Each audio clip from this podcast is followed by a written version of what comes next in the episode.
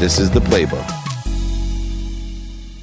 There's so so many quotes, so many greats. I'm bringing on here two two of my favorite people in the world. Unfortunately, uh, I don't get to see them as often as I used to. This happens when uh, you become super successful.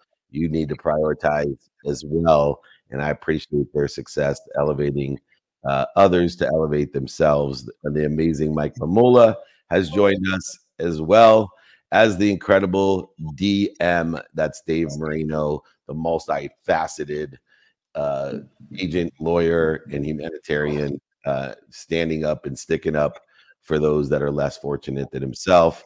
And we're going to bring on our first person uh, to talk to. Uh, I don't know if you know this name, but Dr. Kien Vu, like the next Dr. Phil, and he wrote his second edition of Thrive State.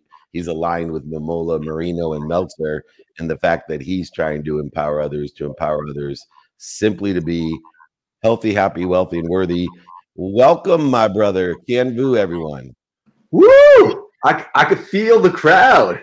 Good morning, everyone. they're cheering, trust me, they're cheering. Anyway, uh, you know, you have written, which is you know unique, a great book called Thrive State. Why did you create a second edition of it? Well, that's a great question. Uh, the first edition was really letting people know that the seven things that we can most control in life actually creates an energetic field, and by through our choice alone, that we can create basically a thrive state in our body, which leads to optimal health, longevity, and peak performance, or you're in the stress state where you have chronic symptoms or chronic disease. I wrote the second edition because I had a couple additional observations. Number one, the people that were in the thrive state seem to be resilient against the pandemic. They might have gotten the virus and not, not might not have any symptoms at all. So I let people know that, and I also saw that the people in companies in thrive state didn't lose people throughout the pandemic due to engagement, due to poor health, etc. What I also discovered is two additional findings that the, the energetic state that we're in permeates through our families, our teams, our organizations. So just like fear can spread through a community, so can joy, connection, and love. I let people know that because I know a lot of people reading it are also in organizations and teams. And then lastly, I break down the biology of why people don't make the choices that they truly want to make as it pertains to who they want to be. We've got a two million year old brain that is wired for survival and not to thrive. But when we become aware of that, we can make choices. Kien, what's up, man? Can you, heal Dave, can you heal Dave Marino? Sounds like he has a cold. I'm sure he can. I'm sure he can. What's going on, brother? So great to see you. Your energy is is magnetic. Clearly, you are in your thrive state. I think the most obvious question that everybody wants to know is how do you get into thrive state, and then how do you stay in thrive state? Like what oh, sort of things your lifestyle changes? Yeah, that, that's such a great question. Well, the, I keep getting people doing this. Just lower my volume. Or, uh, just for those people that can't see David, Mike, myself, and Dr. Kien Vu, we keep score because uh, although I told you comparison is the thief of joy, competition allows uh, us to enjoy the consistent, persistent pursuit of the truth. So, uh, over 503 different episodes of Office Hours, we keep score of all the questions. And just so you know, I'm like a hundred points ahead of Mamula and 600 oh, ahead of Marino. So there, give them as many points as you can to catch up to me. Oh, that, that sounds great. I wasn't sure if people were like, "Hey, turn down the volume here." No, no, pick it up, baby. Pick it up. This is this is the Friday training edition of Office Hours. You got to pick up the energy. Here we go. We're picking up the energy. Great question, David. I think firstly, people need to know that when I mentioned the seven things that keep us in thrive state, they're all energetically connected. So people just need to take the very first step, whether it be sleep better, eat better, move a little bit more every day, serve with purpose, have a community that really supports you, whatever that easy action might be. If you start to make that a habit, that actually shifts your energy already. then you have more energy to do the next thing, the next thing, and the next. But how do people stay there? Well, we have to understand what stops people. There is a two million year old brain that wants to keep us safe and wants to help us survive. But it might also be the resistance when we try to make new changes. When we can become aware of that and recognize that change might be hard at first because we're habitualized to do one thing, it's going to be messy in the middle. We're going to mess up, but it's going to be beautiful at the end. If we could understand that, we can stay in thrive state because we won't quit when things get messy. Mm. Fantastic way to start the day. Good morning. So it, it, was Einstein, right, that said the most important decision you'll ever make is whether you live in a hostile or friendly universe. And I think so many people live in that hostile universe. And so it's difficult to get to that thrive state, right, Ken? Because we're afraid of things. We live in this scarcity mode. So flipping that switch, everything that you're saying, so important, so critical, so on point. What is that initial? Because getting to that first step, right, that like Peter Thiel would say, zero to one what is that first step to get someone out of it into it like okay i'm ready to go i'm ready to start eating right i'm ready to start sleeping right i'm ready to go to the gym i want to look like he does yeah well first firstly they'll have to have my parents to, to, to look this way but uh, the thing people need to understand is the following and I, I would probably say i teach in my uh, online courses how to move your body to, to change how you feel and then that's going to help but I argue this Einstein has a great quote, but this is super deep and super profound. And human beings forget this. And if you could make these three decisions, your ability to change rapidly, not have things affect you, and really become the person you want to be, this is how important these th- three decisions are. If you know that you are safe, that you are loved, and that you are connected, all of three things we are when we are born, which we forget. If we remember those three things, at any point in life when you feel charged and you believe those three things, you will really have that energetic to keep moving forward. And Ken, uh, you know, I've been reading both of the books, the first and the second edition, uh, interviewing you for a while, coaching you a little bit on top of it. Uh, and you're building quite a brand. But there's one question as I read through a blueprint for optimal health, longevity, peak performance, um, and even looking at the online courses that you do, it seems to me that the Thrive State is a field. So, taking in consideration Einstein and Dr. Wayne Dyer, it seems like it's a field of intention, a, a field of energy, not just a state of mind. Well, they're all actually connected, really, because it is our state of mind. To say what a great question that, that was. Creates the the energetic field, which then brings us the possibilities and the prosperity. Because you know, so it is really our consciousness. Because look, seven years ago, I was got the fancy house, the fancy car, chief of interventional radiology at my hospital, but I was running through a program that told me I wasn't enough, that I needed to attain XYZ to, to feel that way. I was in a stress state. So my consciousness led me to not sleep very well, eat like crap, and make choices that are that of survival rather than that of thriving. And as we make that switch, as we change up basically our consciousness, well, up here equals our reality. So up here changes the field that we're in, which then gives us access to new possibility and prosperity. And where can people uh, find the book, join your online courses, listen to you? I know we got Ken Vu with the W dot com, kenvu.com, but more importantly, I'd love for people to raise their awareness, their frequency by reading the books, going to your courses. Where can they best sign up and find you? Well, you get a free resource guide as to how to get into the Thrive State when you go to thrivestatebook.com. And there are links there for you to actually pick up the book. It's sold you know everywhere where books are sold. Very fortunate, even in the second edition, to make a number one bestseller. Uh, so thanks for promoting it, Dave. We love you, everybody. Check out Kien Vu. You will love him too. Uh, thank you so much for increasing our point total here and raising the vibration and frequency with your high energy and intellect, intuition, and of course, inspiration. Come back and visit us soon. We'll do. Right on, brother. Take care. Thanks. All right, boys. Well, we're going to take a quick question in between uh, the guests today. We've changed the format a tiny little bit, only because so many people have so many questions. Uh, Jake, do you have someone there for a question? You want me to take one online? Because I got a ton. Let's take one online, Dave. You got it, my guy. Here, here you go, guys. What are the keys to maintaining a successful company culture while scaling a business? Uh, any one of you guys want to grab that one? Yeah, I'll jump on it. Thanks, Um, Mike. The, you're welcome. The, the first thing is to, to define success, right? Like, what do you mean by, by by success within the company culture? Once you define that, that's it makes it a lot easier, right? So you can really plan the roadmap accordingly. So we were just having, I'm out here at one of these tech companies that I'm working with and, and helping in, in California, and we were just having conversations about this the other day. And so, what's important to you as a company? And the company is just an extension. Any company is really just an extension of the individuals, the human beings involved. So, what's important to me ethically, morally, as a human being, extending those things to the company and building on them? That makes the company successful.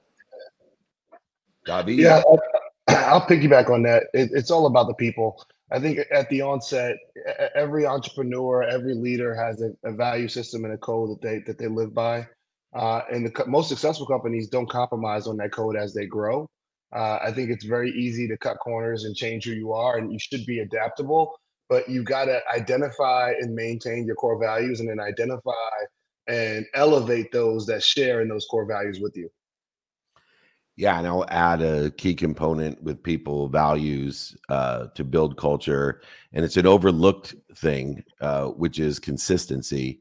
Uh, I've learned throughout the years in scaling businesses, uh, many businesses far beyond and far faster than I imagined, how important it is to consistently remind, remember, and recollect those values. Uh, people are just amazed when they came into Leigh Steinberg or Sports One Marketing or Dave Meltzer Enterprises uh, how they may have thought they were there to be sports agents or marketers or media experts when actually they were there to learn four key values of gratitude, empathy, accountability, and effective communication. Uh, and in fact, my entire internship program, which during the summer has over 30 people in it every summer for the last 23 years, that's all we talk about. But the most amazing thing is the simple things to learn are unfortunately simple not to learn and simple not to do and you assume after an entire summer, uh, you know, a Phi Beta Kappa from Michigan could pick up on what the four uh, values are. But until I started beating it every single day, repeating it every single day, that culture was not there. The majority of the kids that graduated from our intern program in the summer when asked what are the four values? Not what do they mean right? Gratitude gives you perspective forgiveness gives you ease accountability gives you control and effective communication intellect intuition and inspiration. Just the mere fact of a whole summer of trying to teach those four things they couldn't repeat it. They couldn't even remember it. So i want to add to the great advice that you give that it's great to talk about or put a mission statement on a wall your values on a, on a folder or a card but unless you're consistently pounding it in to all employees future present and, and past uh, you're not going to get the impact of the culture uh, and the aggregation the acceleration and compounding effect that consistency allows for. Um, i think we have our next guest in the house. Uh, not yet. Lucas sending her no no no we're right on top of it all right, we got another uh, question because we've got tons of those. Uh, let's take one. Jake, you have one there. You want me to take another one online? Let's take another question online. All right, here we go. Um, let's take this one here. Uh, th- this is a good one, especially Mikey. I want you to start on this one because you're the expert at this. All right, what what's the best way to become more self aware? Oh, yeah. I knew you love like that. I love that one. Reno's yeah. not disagreeing. He's like, yeah, I want to hear Mike's answer as well. For sure. Yeah. It's to start listening to the music instead of the noise in life. So how do we do that? Right? It's the uh, the music is created by those moments of silence in between all of the sound, and so it's really to like check out, to check in. As you know, I did that you know three months of uh, shamanic training up in the mountains outside of San Diego, and that was just another added attempt for me to do that for me, it's been meditation, breath work, mindfulness, working with the shamanic traditions now and other things. But it really is stepping out of all of the things that are surrounding us, all of the distraction in life to listen to what's inside so that we can tap into that frequency, that inner essence of who we are, because we all have this incredible infinite potential that we can tap into if we're just able to cut out all of the noise around us. Yeah, I mean, it's hard to follow, follow Mike on that, but for me, it's it, it's finding something where you can lose yourself and you can quiet your mind, right? And I think for a lot of people, that's that's meditation. Uh, I think meditation shows up in different ways. I think both you and Dave subscribe more to some of the traditional meditative practices, and I've struggled with it. Right, we we've spoken about it over the years. Like it's just it's just hard for me to sit there and focus. But I find that when I'm playing basketball, right, like I'm playing basketball, I'm not even thinking, and I just am able to just live in the moment. My mind is clear. Whatever stressing me is gone. Uh, so for me, it's like find somewhat something that you love where you can lose yourself. Uh, it also helps you find yourself, uh, but it doesn't always have to show up in the same exact way. And uh, to that measure, when we talk about playing basketball or walking or running or uh, swimming or just sitting still. Uh, the reason, or for me, the elevation of awareness is directly relative to frequency or vibration. So, whether you're Michael in the shamanic traditions of meditation and other types of medicinal effects that can be utilized to simply raise your vibration or your frequency, you only can be aware of that which vibrates equal to or less than you. So, whatever behavior it is, uh, being on a show, basketball, meditation, ayahuasca, or mushrooms, it doesn't matter. If it elevates your frequency and your vibration, which also other people and ideas also elevate your vibration, it's something that I'm well aware of, making sure that I surround myself with people that feed me, not bleed me, and work within the context of my own perception. And so I encourage everyone to understand the vibrational frequency awareness and know hey basketball makes me feel good meditation makes me feel good. Mike mamula makes me feel good. And surround yourself in those situations elevating your your frequency and vibration which will elevate your awareness. Ironically david because i know you struggle with meditation the same way i did when i was your age um, uh, when i first was approached about how important meditation and elevating my frequency was i was completely resistant arrogant and closed-minded uh, even made fun of the person who you know was uh, requesting that I try it. And I was so arrogant and closed minded. I'm like, why would I meditate? What a waste of time. Uh, but she met me where I was at through this idea of vibration and frequency. And she said, Hey, look, I can, you know, make you vibrate faster through meditation. And I laughed at her. I'm like, so? And she said, Well, you only can be aware of that which vibrates equal to or less than you she said, Well, by the way, I could teach you to be aware of when to buy or sell. So the introduction or the stimuli for me to meditate was completely scarce in how I could make more money by buying or selling. But thank goodness for 17 years, I was introduced to meditation. I practiced it and have practiced it uh, to the point where my first practice was simply do what you want to do, watch TV, listen to books, talk on the phone, but you're going to sit still for 20 minutes. And then it became okay, now that you can sit still for 20 minutes, now you're going to be quiet for 20 minutes. Then it was okay, we're going to practice being aware for 20 minutes. Now I'm actually to a state of mind of transcendence, uh, which takes my unwinding routine of recovery and access and takes the information that I receive to devoid of the conscious and be able to transcend that information so I can plateau, have a higher frequency or vibration at the beginning of the day as a baseline to make sure I'm moving in a trajectory of where I think I want to be or better each and every day. Mike, you have a comment? Yeah, I'd just love to add on to that for you a look second. offensive. I figured you were. You're like, For I'm pregnant, man. So Give me a excited to hit the nail on the head as always, man. Uh, and just because I mean I love Marino and I, I have my, my life's mission is to pull him into this world. But and meeting people where they are, Dave, I don't know if you've read it or not, and I don't typically recommend too many books on the show, but there's one called The Mindful Athlete by George Mumford. And you know, Phil Jackson, Kobe Bryant, Michael Jordan, like they all were brought into this world of meditation and mindfulness by George and like through the mindful athlete. So that might align. Yeah, it's a lot less complex than the Bhagavad Gita or the Course in Miracles or theta meditation or, or memory. And uh, I, I, love uh, the aspect of that. Um, I'm going to take another question. Jake, you got one there? You want me? Oh, wait, hold on. We got our guest here. Uh, hold on. I'm I'm getting confused. No, Jim's here. We can take a Jim early, Luca. All right, we're gonna let Jim Oliver on here. Jim, give me a thumbs up if you're ready. I know you look all right. He's ready to go. All right, we got our next guest live here. The incredible Jim Oliver is joining us uh, here, the founder of Create Tailwind, community.createtailwind.com, uh, and anything that educates, motivates, and inspires uh, people to live in abundance uh, is welcome here with us. And uh, Jim, welcome to Office Hours. Thank you. I'm uh, having a little camera problem there, but uh, I'll I'll get it fixed. I'm not sure what happened. Uh, I've never used the, this uh, this system. I, I, you know what? We like the profile view. It looks fine. You're doing great, and it's the audio always that's most important. Um, let's talk about how to create a tailwind in the realm of abundance. Uh, what are you dedicated to doing to help your clients in this pursuit of abundance of more than enough? So you know what? Um, I think it's changing everybody's mindset from scarcity. We're taught scarcity as children.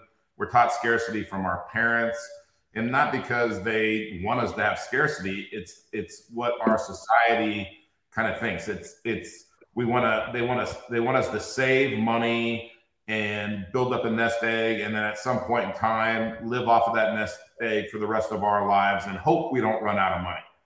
And um, that's scarcity. Abundance is building cash flow, is building assets that keep up with inflation so that all of those outside eroding forces that we can control.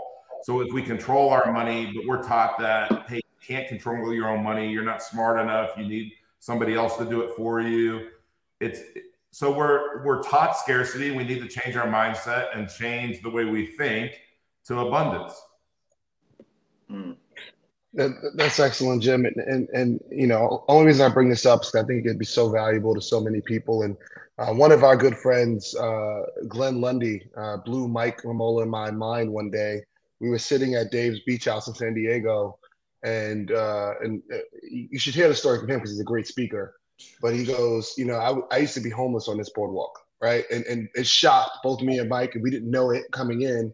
And, and Glenn is super successful, great family man, and a great speaker. Um, but that story was so motivating to hear. And I know that at one point, Jim, uh, you were homeless. And I think, you know, hearing of how you overcome homeless, homelessness and then obviously turn that into being a successful businessman uh, could be really beneficial for some folks to hear. So I'd love if you could share some of that, that journey. Yeah, you know, so I, I grew up in uh, Inglewood, California. Uh, my dad drove a trash truck. My mom worked at a casket factory. They were in a really bad abusive relationship and my mom and i found ourselves uh, and these were my adoptive parents. I grew up in foster care until i was seven.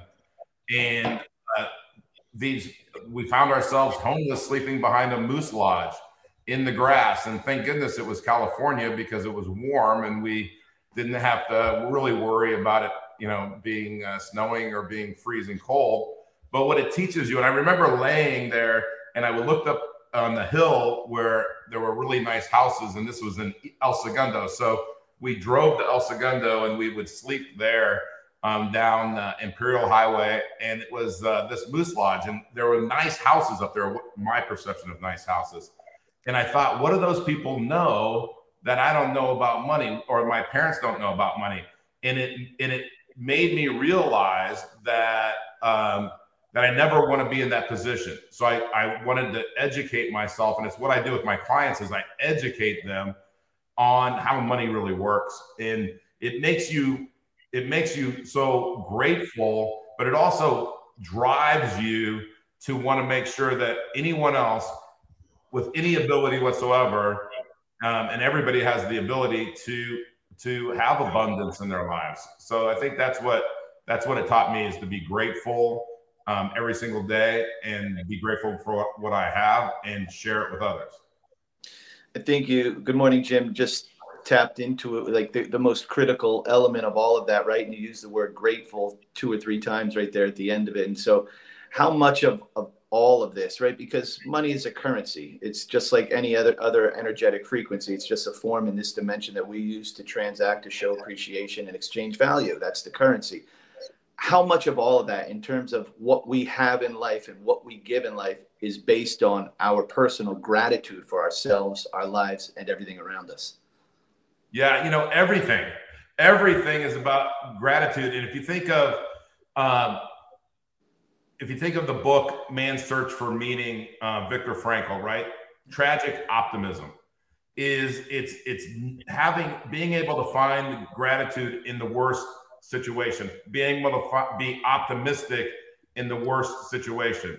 But if you believe that adversity builds character and adversity introduces a person to themselves, which I do believe that, then when you're going through the adversity, when you're in the valley, all you know is that it's strengthening you, it's making you stronger. Being homeless made me stronger. St- standing in line for government cheese made me stronger because I don't take anything for granted. I'm, I, I don't think I'm better than anyone else.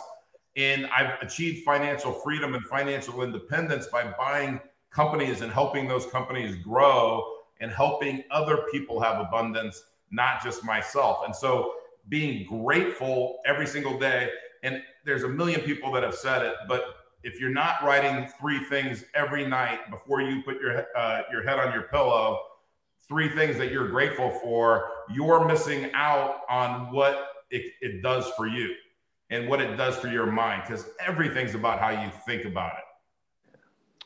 And you talk about money a, a lot in building wealth. And uh, I was going to ask, you know, the obvious question, which is, you know, why is government cheese so yellow? but I'll skip that question. We could talk offline about that, being someone who had to eat that shit as well. But more importantly, um, we look at money um, as we find the light, the love, and the lessons in all the pain, setbacks, failures, mistakes, defining moments, and even successes in our lives. But money is truly an energy. And I've heard you on your podcast, the Breakaway Wealth podcast. I've uh, heard you in your speeches talk about three characteristics of money uh, and how to deploy it and, and collect it uh, that are you know three characteristics of behavior of time and space as well. And the first is the aggregation of money that money attracts more money. You yeah. talk about the exponentiality uh, of money and the outcomes of money of you know the rule of 72 and how not only does money attract money but it gives you exponentiality. Uh, so it turns from one to two, not to three, four, five, but to four, eight, 16 uh, with the appropriate deployment of it. Uh, and then, of course, one of the greatest uh, components of money, which is aligned with human nature, coming from someone that has slept in the backyard on grass as a homeless person and a foster child, it's the acceleration of the objective or trajectory in which we want. So it appeases human nature of its need, especially today, of instant gratification. Um, what are some of the actual techniques that you talk about and teach, not only on the podcast, but when you speak about unlocking these secrets uh, of creating the aggregation, exponentiality, and acceleration of your wealth? Yeah. So, you know, um, let, let me uh, let me start by telling a, a, quick little story. So I really believe in the golden rule: he who has the gold makes the rules, right? And in actually, my now she's 25, but when she was in sixth grade, uh, the teacher asked, "Hey, uh, does anybody know what the golden rule is?" So she raised her hand and she said, "He with the gold makes the rules." And she said, "No, that's not right."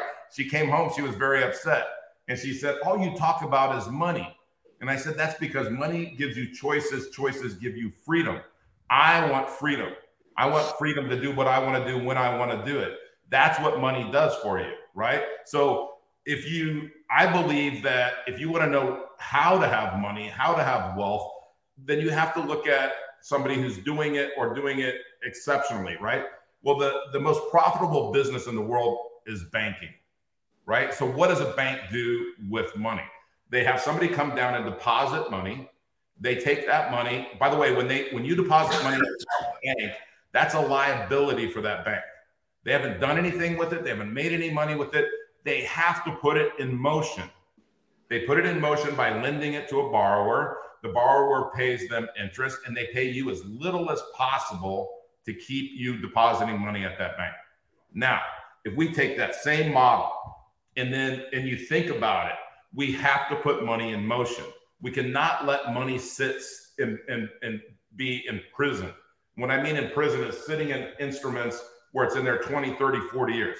A bank would never do that. There's no money in the vault. That money is moving. Excuse me. The the asset is the loan for a bank, right?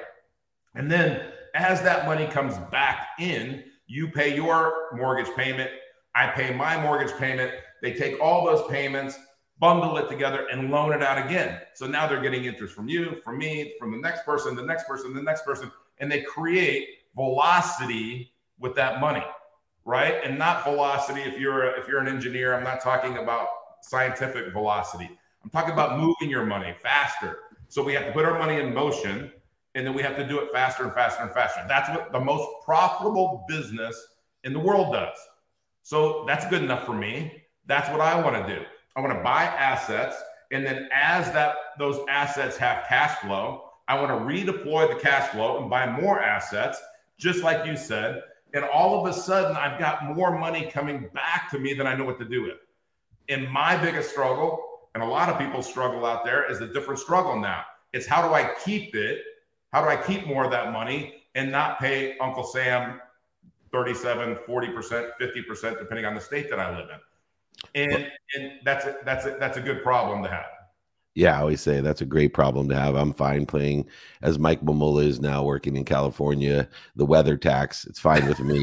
uh, it's a valuable tax, although uh, Southern California is looking more like Seattle every day and day, so it's not as worth as much. I'm going back it. to Miami soon. Yeah, 20, 20 2023 is uh, not a great weather tax year, but uh, Jim Oliver can create a tailwind in your life. He has the experience. His basement had a basement, and he has accelerated and grown to a trajectory of where he thinks he wants or better. You can never overachieve your own self image, and part of that self image is your health, your wealth, your worthiness, and happiness. And Jim has achieved it all by having the options and opportunities created by wealth in order to facilitate that. Come back and visit us again, Jim. I love your podcast. Uh, love what you're doing out there to create abundance in the world. And your story is tremendous and you're a great storyteller. Join us soon.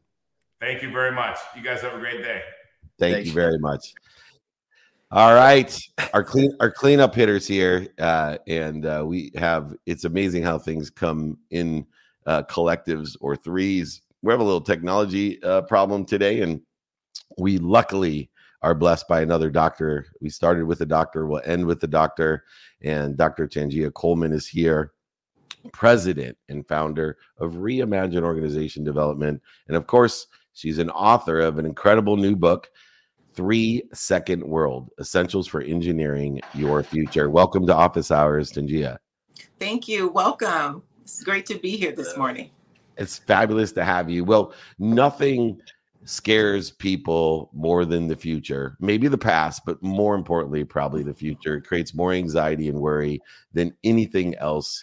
Uh, and so, what are just to start uh, the principles that we can utilize to dissipate, dissolve, hopefully disappear that anxiety and worry of the future?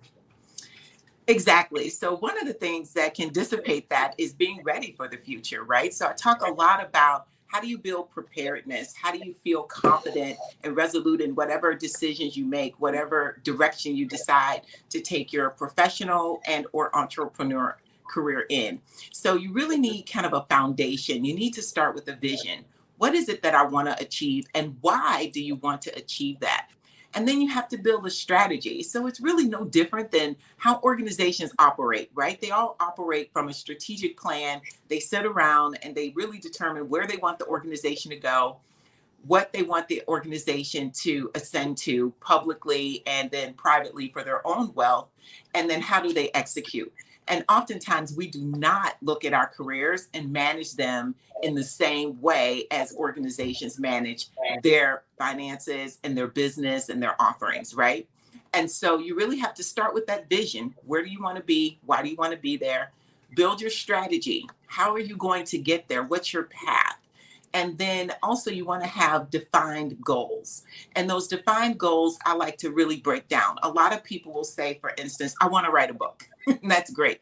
And that same person will want to write a book 10 years from now because they haven't determined how they're going to do it. They haven't set digestible goals where they are going to achieve certain milestones by certain times. And then you need to just deliver outcomes. What are your outcomes going to be? And so for me, the genesis of this book was really because so many folks ask me, how do you do so many things at the same time concurrently? And that's because I always have a vision and I put a strategy in place and then I execute. And a lot of times we think that we have to create these new frameworks and new models, but there's a lot of things out there. If you look at a successful business, Jim was talking about how do you build wealth, right?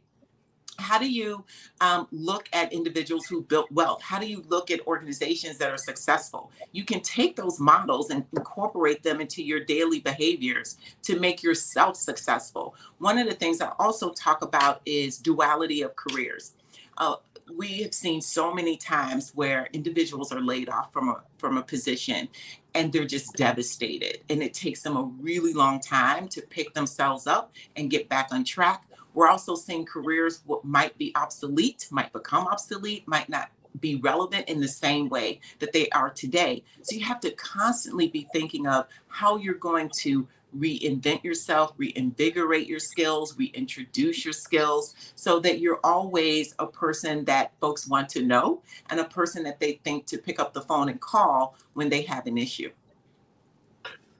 Tremendous, Dr. Tanjia. Congrats on all the success. I know one of the spaces that you you focus on is is obviously women executives and women entrepreneurs and um and, and how they can overcome some of the obstacles that are unique to them. And I, I, I'm fortunate enough to, to mentor young people, both men and women alike. And one of the things that I try to focus on with them is to control what they can control, because we do live in a very unfair world. And, and some of those obstacles are going to be things that no matter what we do, we, we can't change. Uh, what are some of the things that women uh, executives specifically can control that's within their control that can enhance the, their ability to grow and become effective leaders? And then what advice do you have for folks that are in a no-win situation. Uh, there are microaggressions or gender uh, related discriminatory things that are happening. What advice do you have for those people? I love that you mentioned that, David, because one of the things I, I talk about in my book is really about positivity. So I feel like there's a lot of books out there talking about systemic racism, talking about barriers that hold you back and obstacles. But this is really about what's in your purview and what's in your control. So that's really the vantage point that I speak from. Because at the end of the day, we're not going to tear all of those things down probably in our lifetimes, right? And so we have to figure out how we can survive the best and um, have the best outcomes in the ecosystem that exists. And so, what I always tell women to do to equip themselves is make yourself heard. Most of the time, women sit and we think that um, meritocracy is not a myth, and we think that keeping your head down, doing great work will ultimately get you the career um, that you want to have, the promotion that you desire but oftentimes it's not. And sometimes it's the squeaky wheel, as they say, that gets the oil. So you have to make sure that people know where you want to go, know the experiences you want to have. If you need a mentor, if you need a sponsor, say so. People are not psychic, nor do they have time to try to figure out what you want to do with your career. So, what I see happen in organizations is people are moving and getting promotions, and other folks that might be actual better performers aren't. And they always wonder, how is that person doing that? Because that person's probably spoken up and said, This is where I want to go, and this is why, and this is my plan to get there. And so people are much more open to helping someone who has their vision intact, has a process and strategy in place, than someone who's sort of just sitting on the sidelines waiting to be discovered. So that's one of the things I tell women leaders. The second piece I tell women leaders is to negotiate. There's always something on the table. Oftentimes, we take the first offer we get, we don't negotiate any other element of that offer. And there's a lot to um, negotiate after the core salary. There's so many other elements that make up your total cash compensation. The other piece is I really encourage women leaders to seek executive coaching and to understand who they are. I've seen a lot of executive women bounce from job to job because they don't understand who they are. They don't understand their mental models. They don't understand what makes them happy in a role, what causes dissatisfaction in a role. And so when you don't know who you are, it's difficult to know where you want to be and where you're going, and then even how to lead others. The other piece about microaggressions, maybe you're in a cultural environment that's not um, that's not equitable or you feel is not equitable. What I always tell folks is before we make assumptions, always peel back the onion as far as you can peel it back. If there's a conversation that didn't go as expected, look at what your attitude was in that conversation. What was your body language? How did you approach the person? Really think about what you contributed to that conversation. If there are opportunities for improvement on your part, then make those before making a mass uh, decision or assumption. Now, if you look at that and you said, hey, I approached it as friendly as I could have, I was very professional, etc., and this is still the outcome, then you can label it what it should be labeled. From there, then you have to build your strategy. You have to determine what it is you're going to do and when, and start your process, whatever that is. I do not believe in suffering in silence, and I do not believe in working in an environment that brings you misery because we know that that oftentimes causes health issues and has detrimental outcomes to your mental wellness and your physical well being as well. Mm so so much to unpack there. We we need to speak more and again. So good morning. You know they say that you only need three things to be great at anything in life, and that's preparation, preparation, preparation. And, and so you can do that, right? But to your point, and to so many of the things we talk about, life throws you curveballs, and and so much of what you focus on is resilience, right? Everybody loves Rocky. Um, and so we we all focus on that. How do we get to that? And so when you do this preparation, preparation, preparation, life throws you the curveballs, like Dave says. If you want to, if you want to make God laugh, you know, have a perfectly planned out uh, plan. And we we often, I think, that's where we find the struggle. Like this is what I'm going to do. I'm going to go to school. I'm going to get this degree. I'm going to get this job, and then boom, right out of le- left field, something happens how do we get people to that place of being able to establish women this resilience? Because you know even with our first two guests you know the, our first guest being the only surviving infant on a refugee boat coming from vietnam and look at what he's doing today. And then with jim what he talked about going from homeless to heavyweight like financial guy and with everything that you're doing and talked about how do we get people to start to develop at least to plant those seeds of resilience?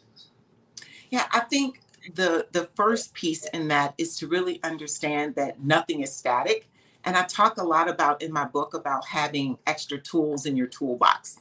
Most people have one tool they've shined the tool they polished the tool they've you know manicured it to to the umph degree. And then when that tool is taken away they have nothing. And so what i really focus on and help women focus on is duality like where can you go? If this door closes what other doors open to you? What other door are you already sort of in? And how can you redirect yourself?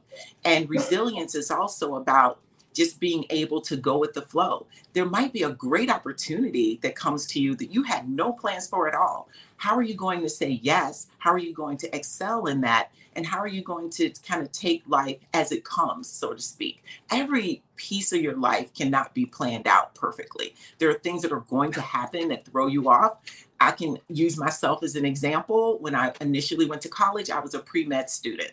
I went home for the summer. A friend of mine dragged me to a flight attendant interview process and i we both went through the process and were selected and i left school where i was a pre-med student and became a flight attendant. I awesome. had no plans of that at all but how was i able to kind of switch complete gears and circle back so now i have a role as a dei leader in a healthcare setting so life can come back around but there's uh, things that you might want to take advantage of, experiences that you will want to have that you didn't plan out, that you just have to sometimes go with the flow and trust your intuition. And sometimes we don't trust our intuition enough. And it's okay to trust your intuition and your gut and go for what you think. It's also okay to fail. If you try something that doesn't work, if you fail, it's okay. You take lessons from that failure and apply it to your next opportunity. Absolutely. Uh, incredible advice from Dr. Tanjia Coleman, president and founder of Reimagine Organization Development, author of Three Second World. Uh, thank you. We have many other shows to have you on. We need Thank more of you, empowering leaders uh, like yourself. We appreciate your time. Thank you so much. Thank you. Awesome. Thank you. All right. Well worth the wait, Dr. Tanjia Coleman. Yeah. Uh, we had our technological difficulties today. So thank you everyone for your patience. Just just the two of us. So we could make it if we try, Mikey. Let's uh in the next four minutes, uh, go ahead. Give me your takeaway of the day. Yeah, you know, it, it's just so perfect the way that this all worked today, and it's amazing to see you and Dave again and be back on. And this is just great. It's it really warms my heart. And I was thinking about it with each of the guests, Dave, um, talking about where they are in life, where they were in life, and where they're going in life. Everything is shaped around perception, and Tanjia just summed that all up so beautifully. And for me, that's the takeaway, right? Because I, I had an instance, you, you know, my wife and I are doing a cross country tour in the motorhome. We've done 15 states and 56 cities so far, and it's nothing short of amazing. I can't wait until you guys do that. Um, and I have some great tips for you along the way. But while I was out here in, in Venice Beach, I, I came out uh, the other morning and there was a note taped to my motorhome and it said, Sorry, I sideswiped your motorhome. Please call me. Like, uh oh. So and I, I looked at, and it's not that bad. It's like there's a little bit of the paint is taken off. And so I, I was driving and I called the guy. I said, Hey, uh, you know, I just wanted to let you know I appreciate the note. Like, it's great to see. It's very refreshing to see that they're honest and ethical people in the world. And I just really appreciate it. I don't think it's a big deal. I think I could just touch it up and, and all of that. And he said, Okay, but if there's any problem, please let me know. I really want to take care of it. I don't want to inconvenience. He's just such a good person. And I stopped and I said, You know, I don't I don't think that this is about the paint or the RV. I think this is one of those instances where the universe is introducing us to for some greater purpose. What are you up to in life? What are you doing? And he goes on to tell me that his wife or soon to be wife is uh, he's bringing her here from Vietnam. She's an artist to introduce her to America. He's a software engineer that's built out a lot of the uh, intellectual property for when we listen to music on the internet. Really, really high level guy that perfectly aligns with so much of what we're doing. His CEO is flying in from Germany next week. We're all going to lunch to see what the opportunities are. But that's what she was just talking about. That's what people are talking about. It's the resilience. Okay, that happened. How do we get past it? But it's all based on your perception. Am I living in a ha- in a hostile or a friendly universe? Based on that single decision, everything around you will start to happen. Perfect. David, we got one minute. So we got one minute for our takeaway. Go ahead. I'll keep it super duper quick then. Just lean into what the universe is putting in front of you. Um, Surrender Experiment, Michael Singer. I know all three of us love it.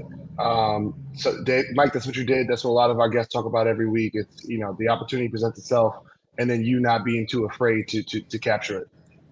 Absolutely. And real quick as we finish up, and I'll let Jake close the room. Uh, find the light, the love, and the lessons and everything. So all three guests, they keep uh, in different ways articulating, hey, through gratitude, through forgiveness, accountability, and inspiration, you can find the light, the love, and the lessons in everyone and everything. And that's the greatest way to live at peace, ease, happiness, wealth, worthiness, and joy will absolutely find its way through you to others. Thank you both. Great to see you again. Let's do more. Don't forget about me. Jake, it's 7 a.m. Pacific time on the dot. Close out the room.